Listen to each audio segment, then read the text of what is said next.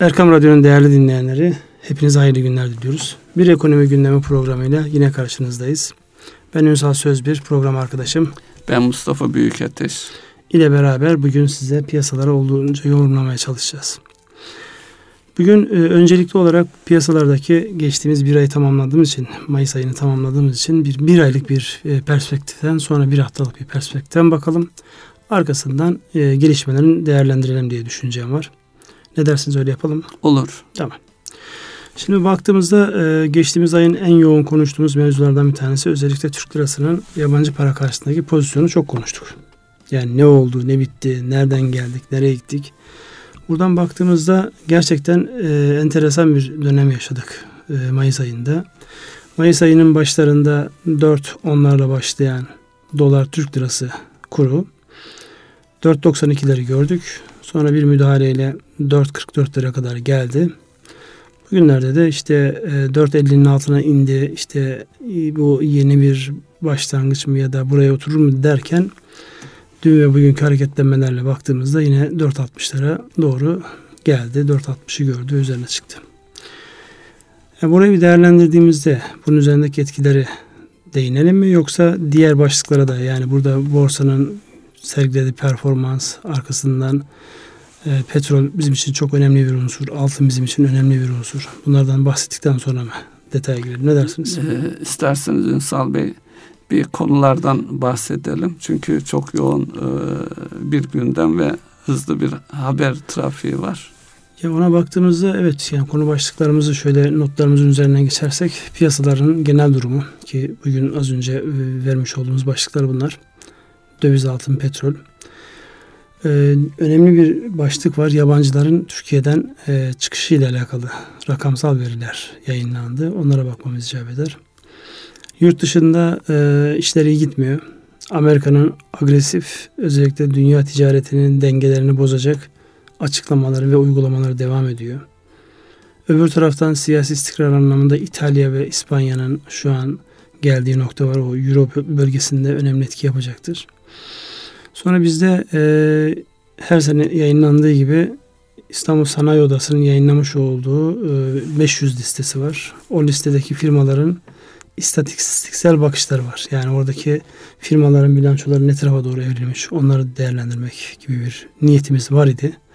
Ya bu arada gelecek olan diğer haberlerde onların ekstrası.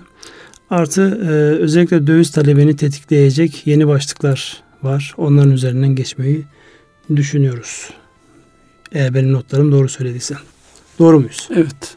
Doğruysak o zaman e, bu başlıklardan eğer ilave başlıklarınız olursa sizin notlarınızı görüyorum ben orada. Başka not aldığınız başlıklar da var.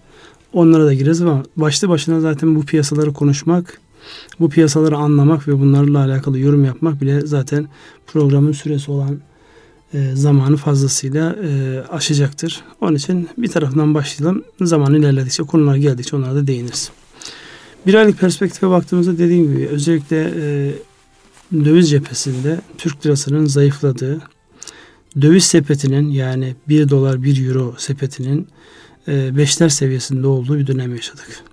Dolayısıyla bir aylık zamana baktığımızda buradaki neresinden baksanız %15-%16'lık bir e, artış var. Bu %15-%16'lık artışı telafi etme noktasında e, Merkez Bankası'nın ciddi e, adımları var. Şimdi daha önceden hatırlar mısınız bir e, bu çiftlik bank meselesini konuşurken bir manipülasyon ve hile ekonomisinden bahsetmiştik. Evet. Aslında bu bir realite olarak her gün yaşadığımız bir hadise. Şimdi döviz niye yukarı gitti ya da işte borsa niye düştü sorusunun cevabına bakarken yani e, burada kim nasiplendi sorusunun cevabına bakmak lazım. Ya bu piyasalar insanların sürekli kazanmak istedikleri, sürekli kendi lehlerine gelişmenin olmasını istedikleri alanlar. Dolayısıyla söylenen her sözü manipülatif bir unsur olarak kullanabiliyorlar. Yani burada sadece yukarı doğru giderken değil, aşağı doğru gelirken de bir manipülasyon olabilir. Yani siz şimdi dövizin e, dörtler seviyesinde, doların dörtler seviyesinde olduğu dönemde dolar beş olacak dediğinizde başlangıçta insanlar ona çok fazla ihtimal vermiyorlar. Fakat 4.50'yi geçip 5'e doğru geldiğinde acaba deyip insanlar oraya yöneldiğinde işte o manipülasyonun algı yönetiminin etkisiyle insanlar o tarafa doğru kanalize oluyor. Burada zihin şöyle bir şey alıştırılıyor. Ulaştığı bir tepe nokta var. Tepe noktadan geriye geldiğinde bir kere o nokta artık zihinlerde alışılmış bir nokta. Geriye geldi. Çıpalama diyorsunuz. Çıpalama yani. diyorum. Gitti oraya geldi 4.90'a gördü. Sonra 4.40'a geldiğinde önce aşağı doğru gidecek düşüncesiyle burada e, insanlar bu sefer ellerindekilerini satmaya başlıyorlar. Bir yerde duruyor tekrar yukarı doğru hareketlendiğinde daha önceki o görünen tepe noktası çok rahat aşılır düşüncesiyle bu sefer tekrar insanlar alama geçiyorlar. Yani burada müthiş bir algı var. Burada e, Nobel İktisat Ödülünü almış Akerlof'un ve Schiller'in bir kitabı vardı hatırlar mısınız orada? Sazan Avı diye evet, bir kitaptan avı. bahsetmiştik. O kitapta bir kasa kuyruğu diye bir örnek var. Yani markete gittiğinizde güzel bir örnektir. Basit ve herkesin çok rahatlıkla gözlemleyeceği bir örnektir. Diyor ki bir markete gittiğimizde bütün kasalarda aşağı yukarı aynı uzunlukta kuyruk var. Bu nasıl oluşuyor? O soruyla hareketle başlıyor. Nasıl oluşuyor? Hepimiz kısa kuyruğu arıyoruz. Kısa kuyruğu aradığımız için biz kısa kuyruğa geçiyoruz. O sırada o kısa kuyruk uzamış oluyor. Başka kısa kuyruklara da başkaları geçmiş oluyor. Dolayısıyla otomatik işleyen, zihinlerde işleyen bir hadise var burada. Yani gösterilen, bize gösterilen hadise bizim aslında tepkimizi de belirlemiş oluyor. Burada şimdi aşağı doğru gidişlerde de yukarı doğru gidişlerde de çok net bir şekilde zihnimizin onu nasıl algıladığıyla, nereden karar verdiğimizle alakalı bir hadise.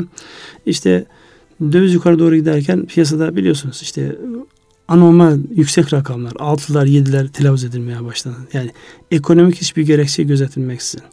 Buradan baktığımızda bu algı ve manipülatif hareketler bundan sonra da hiçbir şekilde bitmeyecek. Hep devam edecek.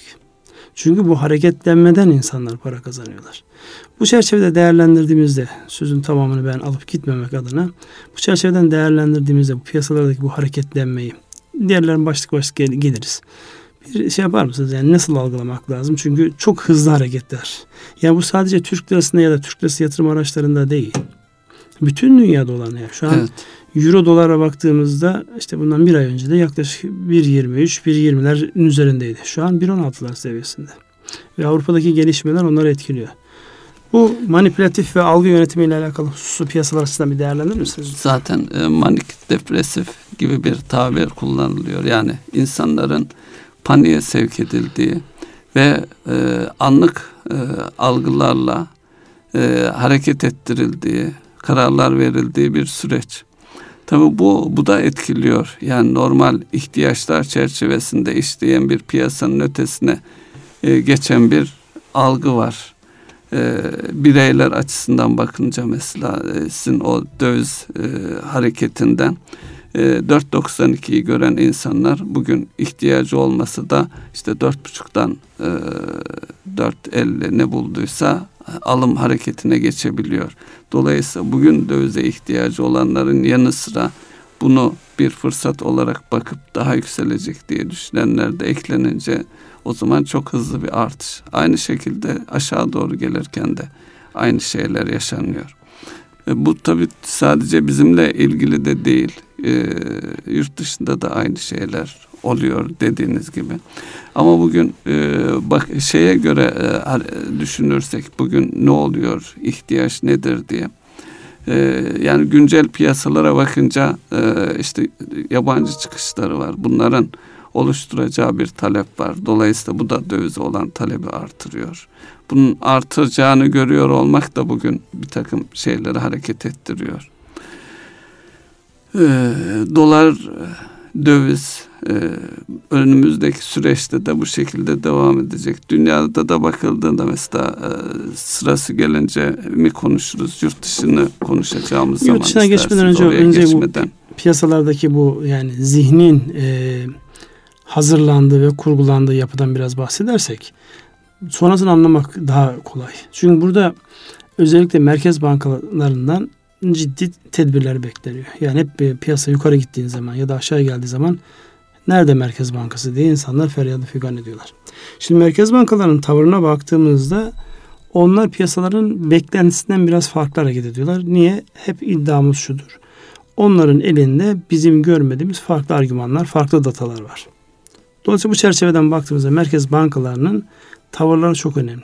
Ama merkez bankaları belli adım attıktan sonra yani dozunu kaçırdı diyorlar bu sefer de. Yani bu algı yönetimi her defasında devam edecek ve bu özellikle yani bir şeyin altını çizelim. Bu sert hareketler sadece Türkiye'de oluyor değil. Bütün dünyada cereyan eden hadise. Yani bakın gelişmiş e, piyasalara yani Avrupa ekonomisine, Amerikan ekonomisine, Japonya'ya o kadar sert hareketler ediyor ki özellikle bu borsayla alakalı, dövizle alakalı olan kısımlarda. Dolayısıyla bunların yani her defasında arkasında e, bir gerekçeyi aramak, şundan dolayı olur sadece tek bir gerekçeye bağlamak her zaman doğru olmaz.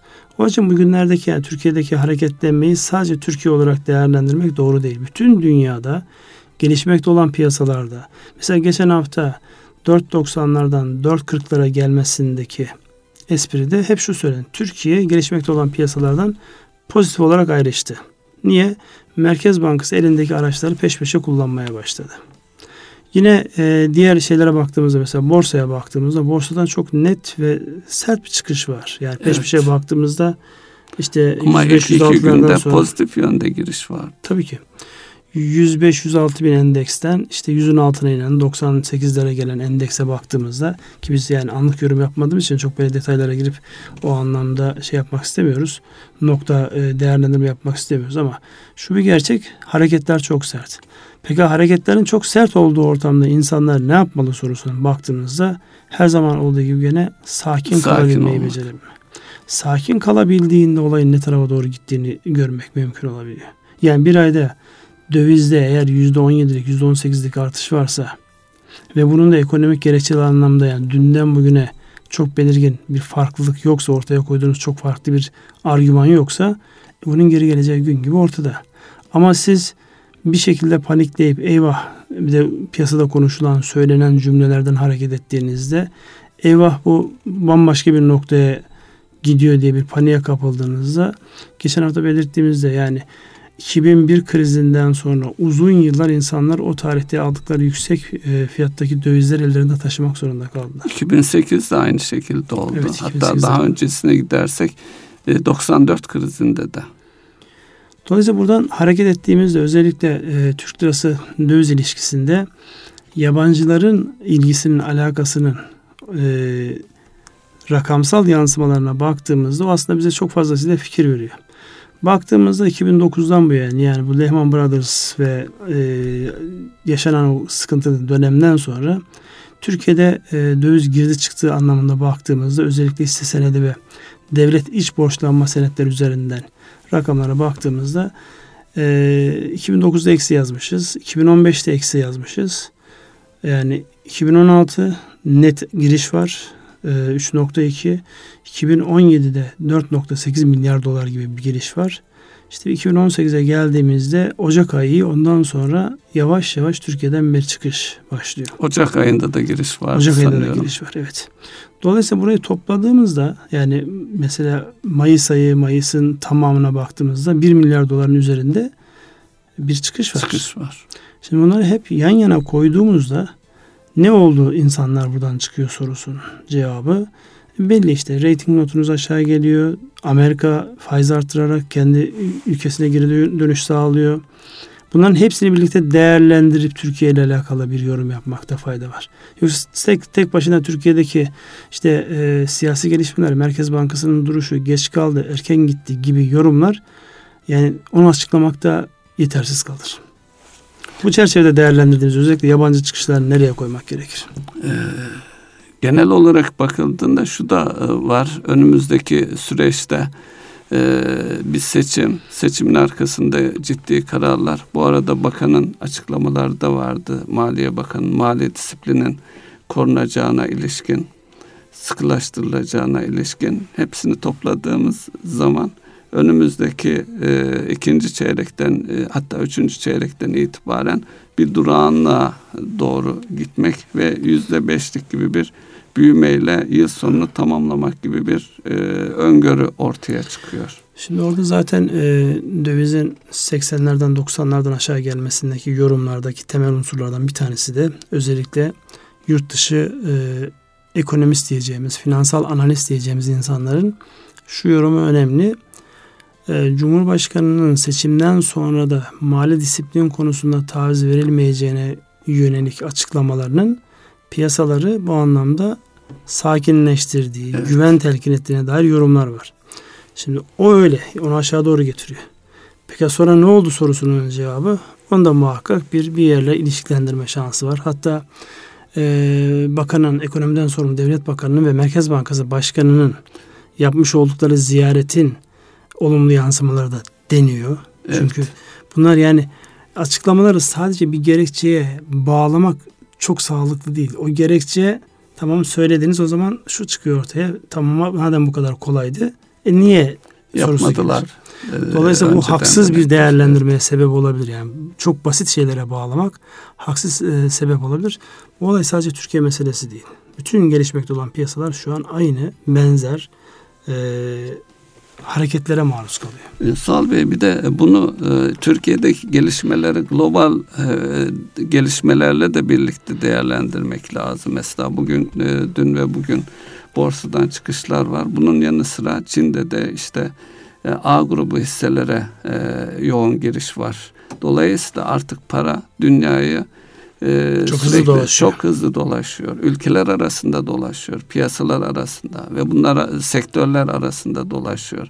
Bunları üst üste koyduğunuz zaman e, bir ülkedeki yani global ekonomiye entegre olmuş bir ülkedeki döviz hareketini, ne bileyim faiz hareketini, e, sermaye e, transferlerini tek bir gerekçeyle anlat, anlatmak veya tek bir demeyelim e, birkaç gerekçeyle anlatmak mümkün değil.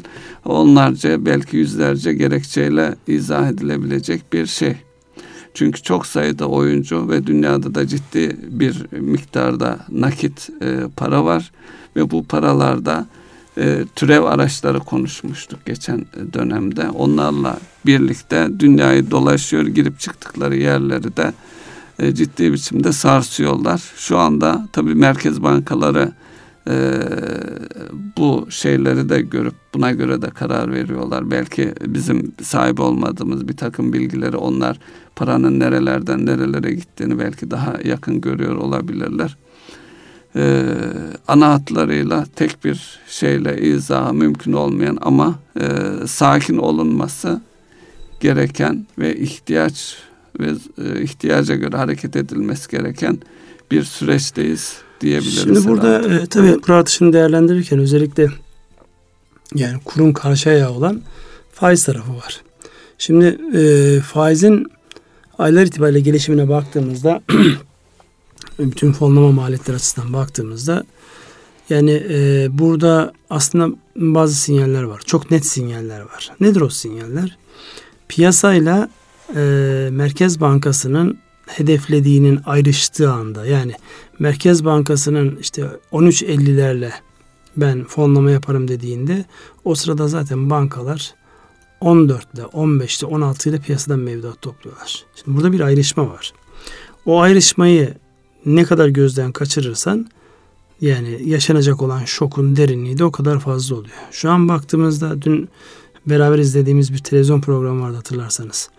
Yani nedir maliyetler diye bir bankacıya soruluyor. Evet. Bankacı maliyetler diyor ki 16. Peki 16 ile maliyetinizi kaçak kullandıracaksınız sorusuna cevap veremedi. Evet. Yani vermek istemedi daha doğrusu. Çünkü baktığında o parayla alakalı Merkez Bankası nezdinde tutulması gereken, kasada tutulması gereken, batak kredilerden dolayı eklenmesi gereken maliyetler de telaffuz etse o rakamı telaffuz edecek bir rakam değil. e, telaffuz etmese soru geldi. Dolayısıyla yani dün e, çok net bir şekilde beraber izlediğimiz için onu, e, o sorunun cevabı gelmiyor. Niye? Telaffuz ettiğinizde yani böyle de olmaz ki tepkisini almaktan korkuyor. Halbuki baktığınızda ticaretin mantığında bir malın bir maliyeti oluşmuşsa. Ama bankaya gidip talep edince onu söylüyorlar. Tabii bankada söylüyorlar ama. E, böyle herkesin duyabileceği ortamda söylemek o anlamda zor. Dolayısıyla aslında maliyetler birbirlerini tetikliyor. Burada önemli olan yani özellikle kurlar açısından baktığımızda Türkiye'nin hem kamu hem özel sektörün e, döviz varlıklarıyla döviz yükümlülükleri arasındaki denge ne tarafa doğru kaymış ona bir bakmak icap eder. Burada da yıllar itibariyle baktığımızda yine 2008-2009'dan hareketle bugüne geldiğimizde yani e, dengenin 70 milyar dolarlardan yani aleyhe olan dengenin varlıkla e, yükümlülük arasındaki dengenin 70 milyar dolarlardan şu an 220 milyar dolarlar seviyesine geldiğini çok net bir şekilde görüyoruz. Yani e, sizin az önce bahsettiğiniz yani e, programa girmeden önce bahsetmiş olduğunuz firmaların döviz yükümlülüklerinin daha doğrusu döviz borçlarının azaltılmasına yönelik alınan karar da burayı aslında tetikliyor. Tetikliyor evet. Şu an bizim net varlık ve yükümlülük açısından baktığımızda 2018'in elimizde ikinci ayın verileri var. Net 222 milyar dolarlık aleyhe bir durum var. Şimdi bu e, döviz yükünün bu kadar yoğun olduğu bir ortamda bir de siz bazı firmalardan döviz bağlantılı iş yapmadıkları için, ihracat bağlantılı iş yapmadıkları için mevcut kullandığınız döviz kredilerinden çıkın diyorsunuz. Yani evet. o döviz kredilerin çıkının anlamı şu çıkıyorsun yerine döviz talebi ediliyor. Döviz talebi geliyor. Evet. E, döviz talebi gelince bu da mekanizmayı hızlandıran bir mekanizma. Alakalı biraz değerlendirme yapar mısınız? Ee, bu 33 milyar dolarlık aşağı yukarı 44 bin firmanın bu durumda olduğu e, söyleniyor, ifade ediliyor. Bunun e, 7 milyar dolarının yıl sonuna kadar kapatılması gerekiyor. Yani e, bu firmalar 7 milyar dolarlık e, bir döviz talebinde bir döviz talebinde bulunacaklar. Tabii bunları da e, etkileyen unsurlardan bir tanesi olarak e, ifade edebiliriz. Halbuki normalde bu insanlar tekrar döviz kredisi kullanıyor olabilseler böyle ilave bir talep gelmeyecek. Evet. O sadece kendi içerisinde evet. dönecek olan bir mekanizma olacaktı. Evet. Devam edin lütfen. Evet. Bu... Yani dövize olacak talebi arttıracak başka unsurlar var mı? Yani yabancı çıkışı bir dedik. Yani dünyadaki gelişmeler yabancı çıkışı e, özellikle döviz kredilerinin kullanılmasıyla alakalı e, alınan kararların uygulaması kararlar. ve genel anlamda varlık yükümlülük dengesinin zaten e, zaman içerisindeki o aleyhe gelişmesi. Evet. Bunların haricinde Bunun haricinde bu e, az önce konuştuğumuz manipülatif e, hareketlerden ötürü döviz tevdiat hesaplarındaki artış eğilimi. Ya o manipülatif yani, hareketler hiç bitmeyecek. Yani insanların zihniyle... Satma yönündeyken alma yönüne doğru dönme riski. Aynen. Ki onun bu e, birkaç e, bu son haftada özellikle bunun emareleri görülmeye başlandı. Şimdi bir de özellikle mesela borsa açısından baktığımızda e, borsa şu an e, dolar Türk lirası ilişkisine baktığımızda en cazip noktalardan bir tanesinde. Yani evet endeks 100 bin 120 bini gördü. Ama dolar karşılığı olarak baktığımızda e, yabancı para cinsinden değerlendirdiğimizde bizim şu an varlıklarımız fevkalade ucuz bir durumda. Daha geriye geldi. Çok geriye geldi ve yatırımcı açısından son derece cazip hale geldi. Neyi bekliyor yatırımcı? Özellikle bugünlerde e, bir Merkez Bankası'nın duruşunu bekliyor. İkincisi de seçimlerle alakalı sonuçta ne çıkacağı noktasında önemli bir beklenti var. Hatta yani işte bugünlerde hepimizin beklediği bir 7 Haziran e, tarihi var. 7 Haziran niye önemli? Merkez Bankası Para Politikası Kurulu'nun e, toplanacağı bir gün. Bu resmi olarak deklar edilmiş, bir yıl önceden deklar edilmiş bir tarih. Bu tarihte döviz şey faiz yine artar mı sorusunun cevabı işte gelecek olan enflasyona bağlı olarak. Eğer enflasyon planlanan beklenen üzerinde gelir ise şayet otomatik olarak piyasa e, şeyi talep edecektir. Evet, Maliyetle e, getir arasındaki dengeyi kendi lehine talep edecektir. Şimdi bu manipülatif bir şey midir? Yani bir ayağı manipülatiftir ama bir ayağı da gerçektir yani. Sizin çünkü ülke olarak cazibe noktası olabilmeniz için net real olarak insanlara bir şey diyor olmanız icap eder. Şimdi siz uzun süre ben e, faiz arttırmayacağım deyip ondan sonra mecbur kalıp arttırdığınızda işte e, yine dün yayınlanan e, rakamlar vardı. Şu an net faiz ödeyen en yüksek net faiz ödeyen ikinci ülke konumuna geliyorsunuz. Dolayısıyla peyderpey piyasadaki gelişmelere anlık tepkiler veren bir dengeleme olduğunda zihinler daha sert hareketlere hazırlanmıyor. Daha yumuşak geçişlerle geliyor. Eğer onları vakti zamanında değil de biraz böyle bekleyelim görelim dediğinizde daha ağır bedeller ödeniyor ve aynı noktaya geliniyor. Yani şu an baktığımızda bizim özellikle Merkez Bankası'nın e, bu faizle alakalı e, hadiseyi sadeleştireyim derken baktığımızda kağıt üzerine baktığımızda 8'den 16.5'a geldi. Evet. Bir buçuğu da düşünürsek 18. Evet. Artı eksi evet. Dolayısıyla buna baktığımızda yani siz e, 8'den 10'a 10'dan 12'ye çıkmayıp yani 8'den 16.50'ye gelmek zorunda kalıyorsunuz. Bu da algıyı yönetmek noktasında yani e, çok lehe bir durum ortaya çıkmıyor ama ben şuna inanıyorum. Türkiye'de şeyler hızlı değişecektir. Yani iki gün sonra sadece Türkiye'de değil aslında bu gelişmekte olan piyasalar olan ilgi alakada e, okun yönü çok hızlı değişiyor. Onu da çok net bir şekilde görüyorum. Evet. Evet soru şu. İtalya'da ne oluyor? Ee, İtalya'da bir İtalya oluyor? uzmanı olarak İtalya'da ne oldu? Estağfurullah. İtalya'da e, yeni bir hükümet kurulmaya çalışılıyor idi ve e, hükümet şöyle bir e, söylemle çıktılar. Kendi İtalya'da e, bir genel değerlendirme yapılacak olursak Güney ülkeleri İtalya, İspanya gibi ülkeler AB içerisinde işsizliğin yüzde on beşlere kadar çıktı. Yani ekonominin çok iyi olmadı ama bunun yanı sıra Almanya ve diğer kuzey ülkelerinde de e, Amerika'daki gibi makul seviye olan yüzde yüzde dörtler seviyelerindeki bir işsizlik e, seviyesiyle hareket ediliyordu. Dolayısıyla bu ülkelerin hepsinin tek bir merkez bankası ve bunca ülke var ve bu merkez bankalarının aldığı kararların e, her ülkeye derde derman olmadığı gibi bir gerçeklikle yüzleştiler. Dolayısıyla bu ülkelerde e, İtalya'da hükümet e, şunu gündeme aldı. Biz bu euro e, şemsiyesi altında bu krizimizden, bu şeyden bize yaramıyor. Biz bundan çıkmayı gündemimize alacağız dediler. Bir ikincisi de popülist yani e, halkı memnun edecek uygulamaları harekete geçireceklerini ifade ettiler. Ancak e, bu söylemi gerçekleştiren bakanı e, Cumhurbaşkanı veto ettiği için hükümet kurulamadı. E, bir başka e, teknokrat bir kişiye başbakanlık teklif edildi ve o bugün sanıyorum hükümetin güven oyu alıp çıkacak ama bunun yanı sıra e, Euro söyleminden vazgeçtiler. Popülist söylem. Hareket. Bizi nasıl etkiler peki abi? Bizi buradaki e, bizi etkileyen e, neticede döviz konuşuyoruz. E, döviz bu İtalya'daki bu hareketler nedeniyle 1.20'lerin altına 1.15 küsürlere kadar geldi. Dolayısıyla oradaki hareketlenme tüm AB'yi, çevre ülkeleri herkese etkiliyor. Şimdi bu İtalya, İspanya gibi yani İspanya nispeten daha dengeli bir yapısı var siyaseten uzun zamandan beri. E, fena görünmüyor. Yani en azından hükümetle alakalı çok fazla bir kriz yaşamıyor. Hatta burada seçilmiş ve vadesi olan, vakti olan bir hükümette işte özellikle bu yolsuzluk gene aynı noktaya geliyoruz. Yolsuzluk, manipülasyon, hile, evet. işte e, içeriden öğrenenlerin bilgisinde yapılan ticaret. Yani bu dolayısıyla rakamlar büyüdükçe buradaki etkiler de artmaya başlıyor. Şimdi İtalya üzerine baktığımızda yani uzun zamandan beri zaten hep koalisyonlarla geliyor. Yani İtalya'nın yabancısı olduğu bir e, hadise değil.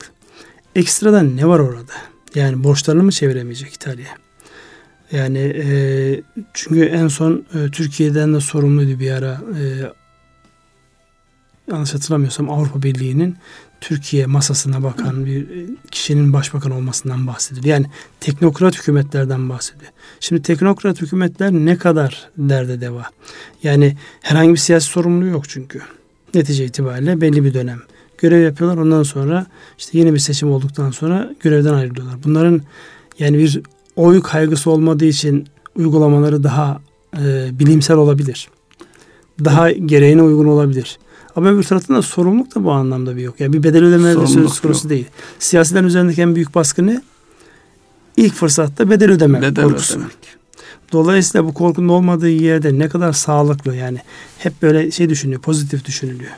Oysa insan ilişkilerinde ve ticari ilişkilerde yani kimsenin şöyle değil ya ben e, kazanamıyorum sen kazan. E, Aa burada sen geride kaldın biraz hadi yanımdan gel senin ticaretin biraz zayıf oldu falan dediğini ben şahit olmadım. Yani yok böyle bir düşünce. Ünsal Bey bunu şu açıdan da bakabiliriz. Daha 2007 krizinden sonra da İtalya'da benzer bir şey yaşanmıştı. Teknokrat hükümet 2007 krizinden sonra ilk değil. Yani burada e, demokrasi havarisi geçilen, geçinen ülkelerin bir anda demokrasiden vazgeçip teknokrat hükümetlere razı olduğunu da görebiliyoruz. O zaten ayrı bir yani oradaki iki yüzlülüğü zaten konuşacak değiliz yani.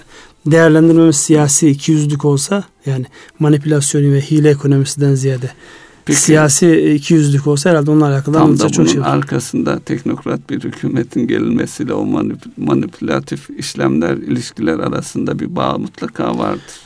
Yani, Ki İtalya'nın borcu 2 trilyon dolar ve şeyi de milli gelirler sanırım aynı seviyede olduğu söyleniyor. O da o ülke içinde ciddi bir risk seviyesi.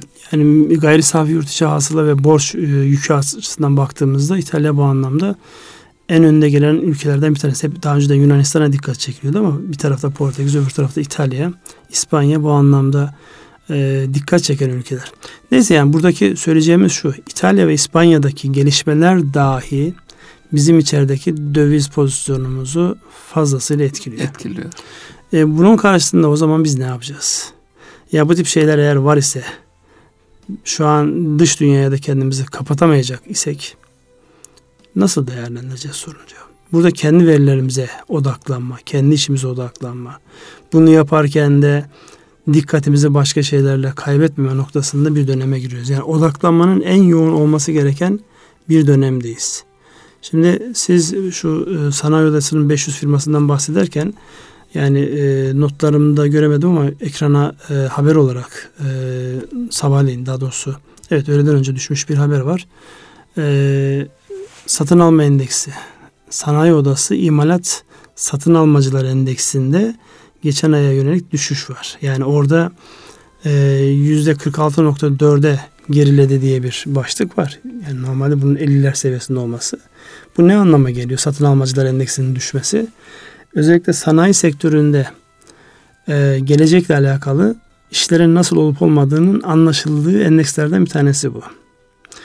Soruluyor işte sanayici e, kuruluşların satın almacılarına soruluyor. Önümüzdeki ay itibariyle siz siparişlerinizi arttıracak mısınız, azaltacak mısınız, aynı mı tutacaksınız? Endeksin aşağı düşmesi şunu söylüyor, siparişlerimizi azaltacağız. Yani gelecekle alakalı özellikle imalat sanayinde bir sinyal var. Bu Türkiye için söylediğim sadece. Dolayısıyla bunun tekrar normalleşebilmesi için yani ihtiyaç duyulan en temel şeylerden bir tanesi özellikle bizim içeride ve dışarıda sanayi ürünleri sattığımız piyasaları kaybetmiyor olmamız, oranın devam ediyor olması, artı belirsizliklerin ortadan kalkması. Bu netice itibariyle bir anket. Aynı tüketici güven endeksinde olduğu evet. gibi. Aynı ekonomi güven endeksinde olduğu gibi. Zihinlerin olumsuzu değil olumluyu satın alabilecekleri bir noktaya gelmesidir asıl olan. Önümüzdeki günlerde en fazla yakından takip etmemiz gereken hadise bu. Buyurun ISO 500 ne diyor? E, bu dediğiniz e, bağlamda e, imalat sanayinin e, e, milli gelir içerisindeki payı yüzde on yedi buçuk olmuş. Bir önceki yıl on altı buçukmuş. Tabii bu imalat e, sana şunu söyleyebiliriz. Geçen yıl gerçekten 2017 e, özellikle şeyde de bu e, sanayi odasının ilk 500 listesinde de net olarak görüyoruz. İyi bir yıl geçirdiğimizi görüyoruz e, üretimden 52 652 2017'den bahsediyorsunuz. Evet 2017'den. Tamam. Bu rapor 2017 e, 652 milyarlık bir e, üretim gerçekleştirilmiş. E, aşağı yukarı 53 e, milyarlık bir kar var.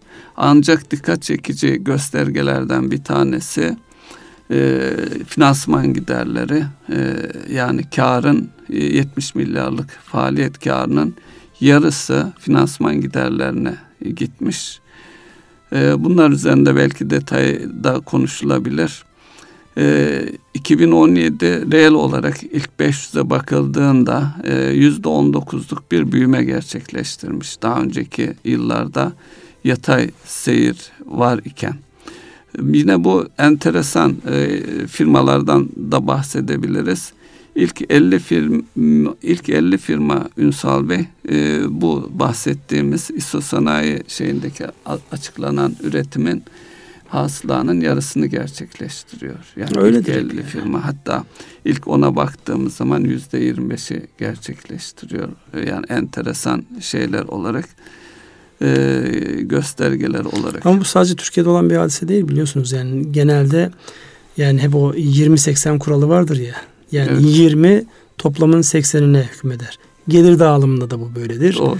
Üretimde de bu böyledir. Büyük firma küçük firma karşılaştırdığınızda da bu böyledir. Çünkü ölçekler bir noktadan sonra artık kayıyor. Zaten bunu becerebilen e, ülkeler ve ekonomiler bir anlamda daha geniş kitlelere ve gelir dağılımda o anlamda yayıyorlar. Peki bunun Özellikle listede e, şeye baktığınızda sektörel bir değişim var mı? Yani hangi sektörler öne çıkıyor? Var. Bildiğim Ee, kadarıyla liste başında her zaman tü, tüpraş var. Var. Ondan Otomotiv önce sektörü Ünsal Bey izin verirseniz bu e, finansman gideri faaliyet kar üzerinde biraz konuşalım. Hı hı. Siz de e, e, bankacı olarak bir e, değerlendirmeleriniz de önemli.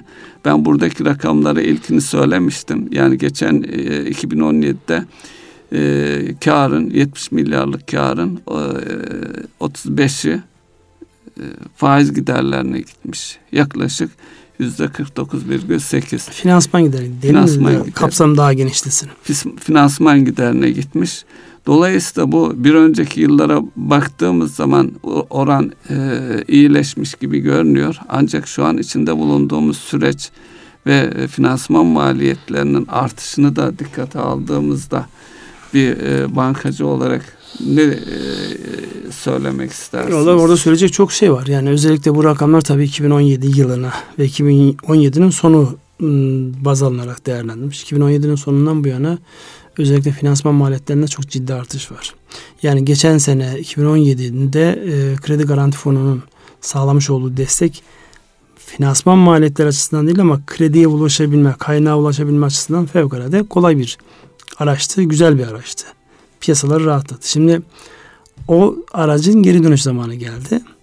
Artı bu arada özellikle kurlarla başlayan yani dünya ticareti kurlarla başlayan işte bizdeki siyasi e, alınan karar, seçim kararı bunların hepsi birlikte değerlendirdiğimizde şu an finansman maliyetleri inanılmaz artmış durumda. Yani şu bir gerçek şu an yüzde yirmi ve üzerinde finansman maliyeti kullanan ister sanayici olsun ister ticaret olsun oradan nihayetinde kar çıkarabilme şansı her geçen gün biraz daha azalıyor. Ünsal Bey bunu bir e, borç ve öz kaynak ilişkisi açısından da değerlendirmeler var. Geçen yıl yüzde 37'ye yüzde 63 olarak yani 63 borç 37 öz kaynak.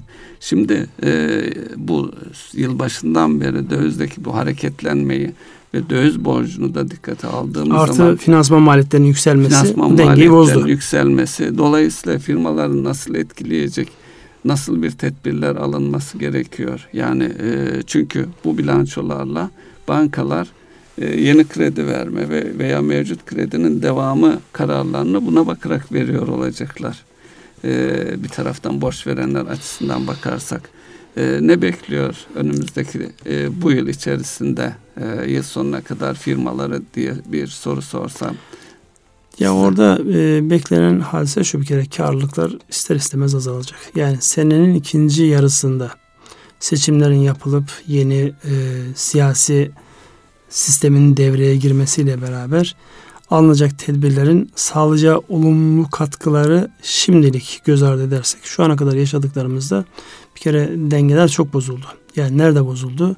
Özellikle e, finansman maliyetleriyle elde edilecek karların arasındaki ilişkiye baktığımızda finansmanın lehine, karlılığın aleyhine bir durum var.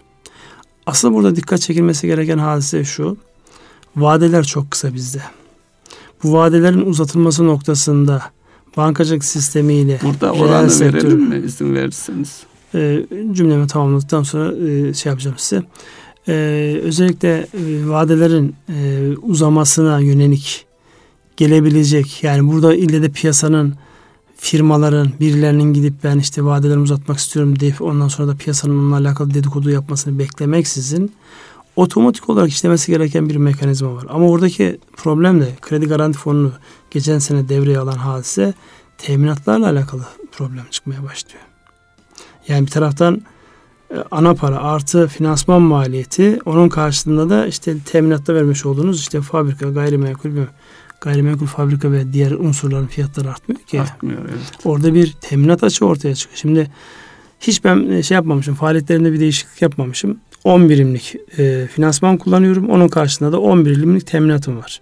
Şimdi bu geçen zaman içerisinde eğer döviz kullanıyorsam döviz %30 %40 arttı geçtiğimiz bir yıl içerisinde. Otomatik olarak benim borcum %30 artmışken teminatım aynı yerinde duruyor. Hatta teminatım geri gelmiş bile olabilir.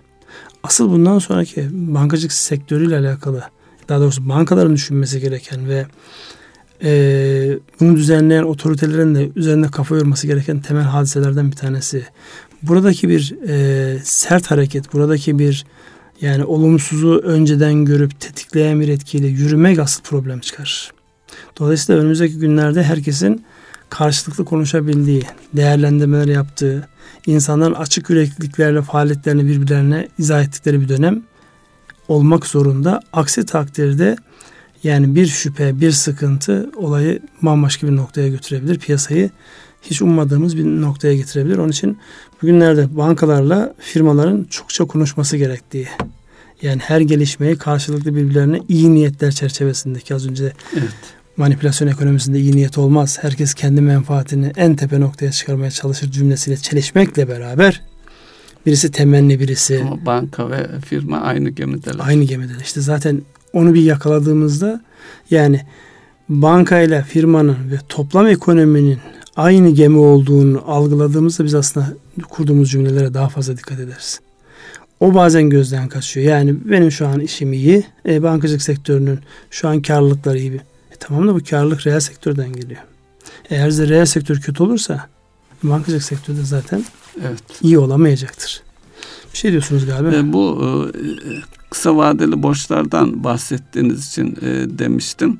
E, oranı yüzde 42 toplam borçların yüzde 42'si e, kısa vadeli borçlardan. Valla bu ISO 500'ün rakamı değil mi? Tabii ISO 500 Şimdi ISO 500'ü şunu değerlendirmek lazım. ISO 500'ün e, finansmancıları en az bankacılar kadar finansmanı bilen insanlar. Evet. Dolayısıyla daha uzun vadeli planla, daha uzun vadeli nakit akışları yapabilme şansına sahip. Hadi dönün bakalım COBİ'lerde böyle bir şey var mı? Ya evet. Ver de nasıl verirsen ver. Kısa vadeli olsun. Çünkü uzun vadeli olduğu zaman finansman maliyeti bindiği için nasıl olsa çeviririm. Yani o algı var ya bugüne kadar nasıl geldiysek bundan sonra da öyle gideriz. Kısa vadelilerle dönüyor. Ve işin en dramatik tarafı uzun vadeli yatırımlar. Ciddi makine ekipman yatırımı.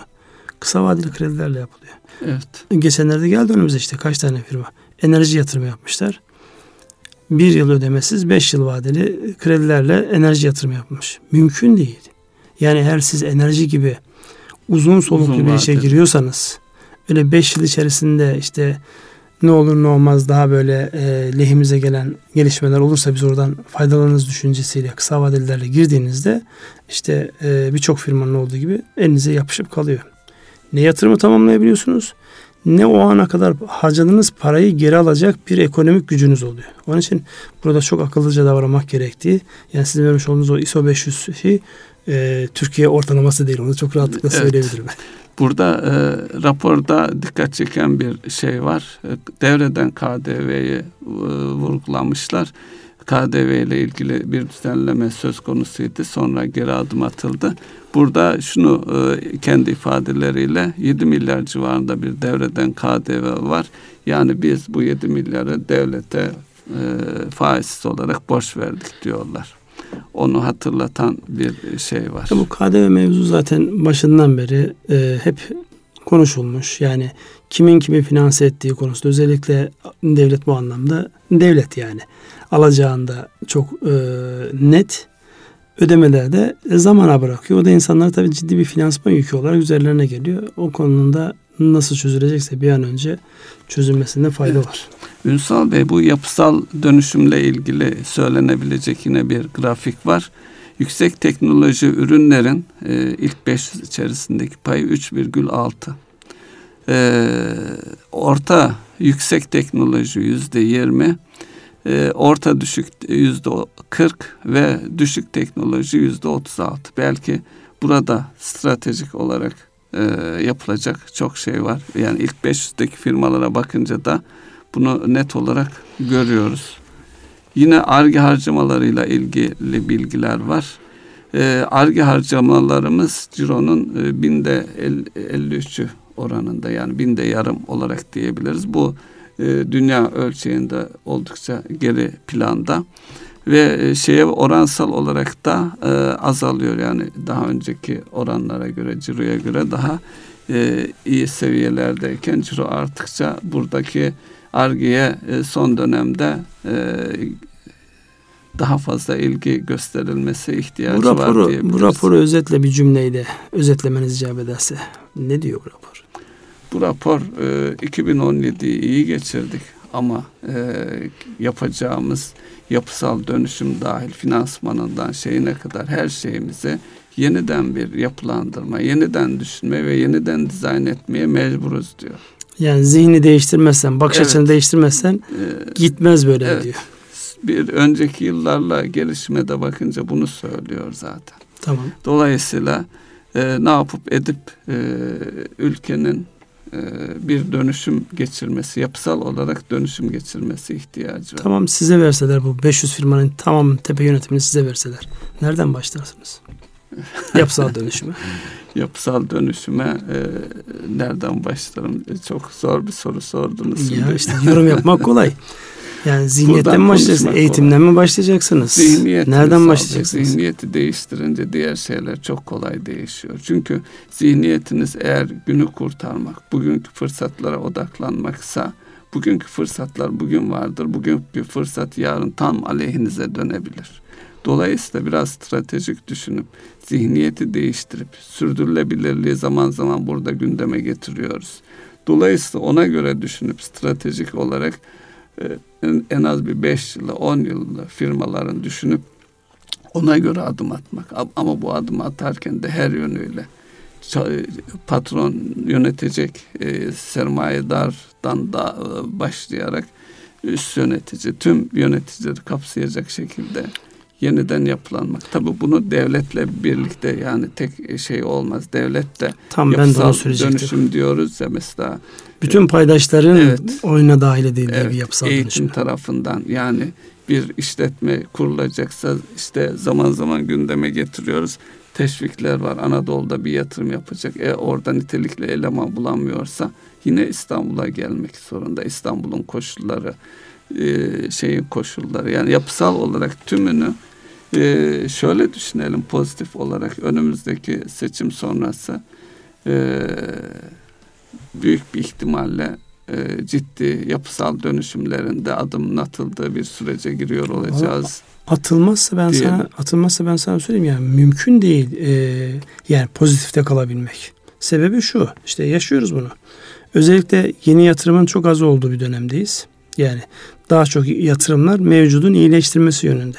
Şimdi yeni yatırıma girdiğinizde işin bürokratik ayağı çok uzun.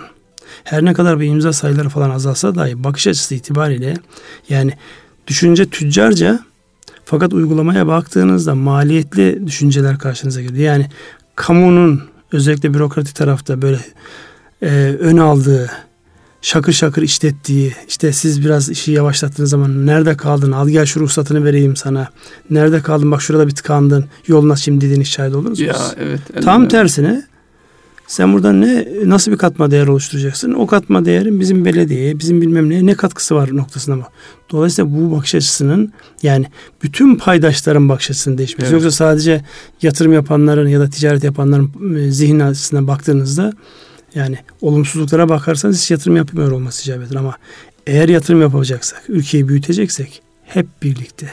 Yani bu işe bakan, yorum yapan, finanse eden, yatırımı yapan, çalışan, çalıştıran herkesin ortak bakış açısıyla yürüyor olması olmazsa olmaz temel şartlardan bir tanesi. Ünsal Bey sorduğunuz e, ilk firmalar kimlerdi diye bir sorunuz vardı. Hı hı. İlk onun içerisinde otomotiv firmaları var. Ford, Toyota, Tofaş, Renault ve Hyundai olarak tabi lideri siz söylemiştiniz. Liderle ikinci arasında Ford bir ciddi bir eşik var. Tüpraş e, tek e, şey olarak e, tesis olarak ya orada planda. zaten ülkenin genel büyüklüğüne baktığımız özellikle ithalat ve ihracat açısından baktığımız otomotiv sektörünün çok belirgin bir ağırlığı var. Yani o zaten e, sanayi üretimindeki ilk 500 firma arasında da kendini göstermiş. Sayıların artması icap eder. Evet. Üç tane de demir çelik var. Tabi bunu özellikle Amerika'nın e, bu hafta uygulamaya başladı. E, vergileriyle birlikte düşünebiliriz. E, yine burada e, ilave edilecek e, 8 tane yabancı firmada e, Türkiye'den çıkmış bu ilk 500 listesinde. Kimler Hissedarlık e, şeyleri e, listede isimleri belli değil. Sadece sayısal olarak Anladım. gösterilmiş. Ana hatlarıyla bu belki bu e, ilk, ilk 500 enteresan belki ikinci 500'ü de bir programda bakıp o biraz daha Kobi'ye dönük bir e, şey çıkacaktır. Oradaki gerçekleri de konuşur muyuz bilemiyorum. Yok konuşuruz konuşmalıyız çünkü asıl e, az önce söylemiş olduğumuz o borç vade dengesi, öz kaynak borç dengesi, finansman maliyetlerinin toplam gelir içerisindeki ya da gider içerisindeki payı ve e, bu dengelerin konuşulabileceği ve geniş kitlelerin yer aldığı yer orası. Dolayısıyla yani tamam büyük firmalarımızın ama büyük firmalarımızdaki bakış açısı dediğim gibi finansmancısı bir bankacı kadar finansmancı. Evet. Diğer taraflar zaten e, kendi işlerinde daha teknik yeterli olan insanlar. Onun için ikinci 500'e de bakmamız doğru olacaktır. Bu arada biz tabi e, bakmadığımız bir şey var. Saat. Zamanın sonuna gelmişiz farkına varmadan. Bugünkü dövizi konuştuk. Dövizle alakalı etkisi olabilecek unsurların tamamına en azından başlıklar itibariyle değindik. İtalya, İspanya'ya biraz değindik. Amerika'nın Avrupa Birliği'ni kızdıracak tepkilerinden bahsetmedik. Ama bugün piyasalar çok hareketli. Yani bugün çok sert ve sürpriz hareketlerin olduğu bir gün. E, nihayetinde de ISO 500'ün e, ilk o 500 firmanın göstermiş olduğu performansta dikkat çeken başlıklara değindik. Değinmediğimiz ne kaldı? Ee, Vakitte kalmadı yani evet, onu da söyleyeyim. E, notlarımız bu kadar da çok haber var ama bu kadar. Evet ha bu arada PMI'den bahsettik yani satın almacılar evet, endeksinden bahsettik. Onun endeksinde. olumsuz bir görüntü arz ettiğini söyledik. Evet e, müsaade ederseniz programı kapatalım. Erkam Radyo'nun değerli dinleyenleri bir ekonomi gündemi programının daha sonuna geldik. Sürçülisan eylediysek affola. Amacımız bildiğimiz kadarıyla, dilimizin döndüğü kadarıyla gözlemlerimizi sizlerle paylaşmaktır. Hayırlı günler diliyoruz. Hayırlı günler.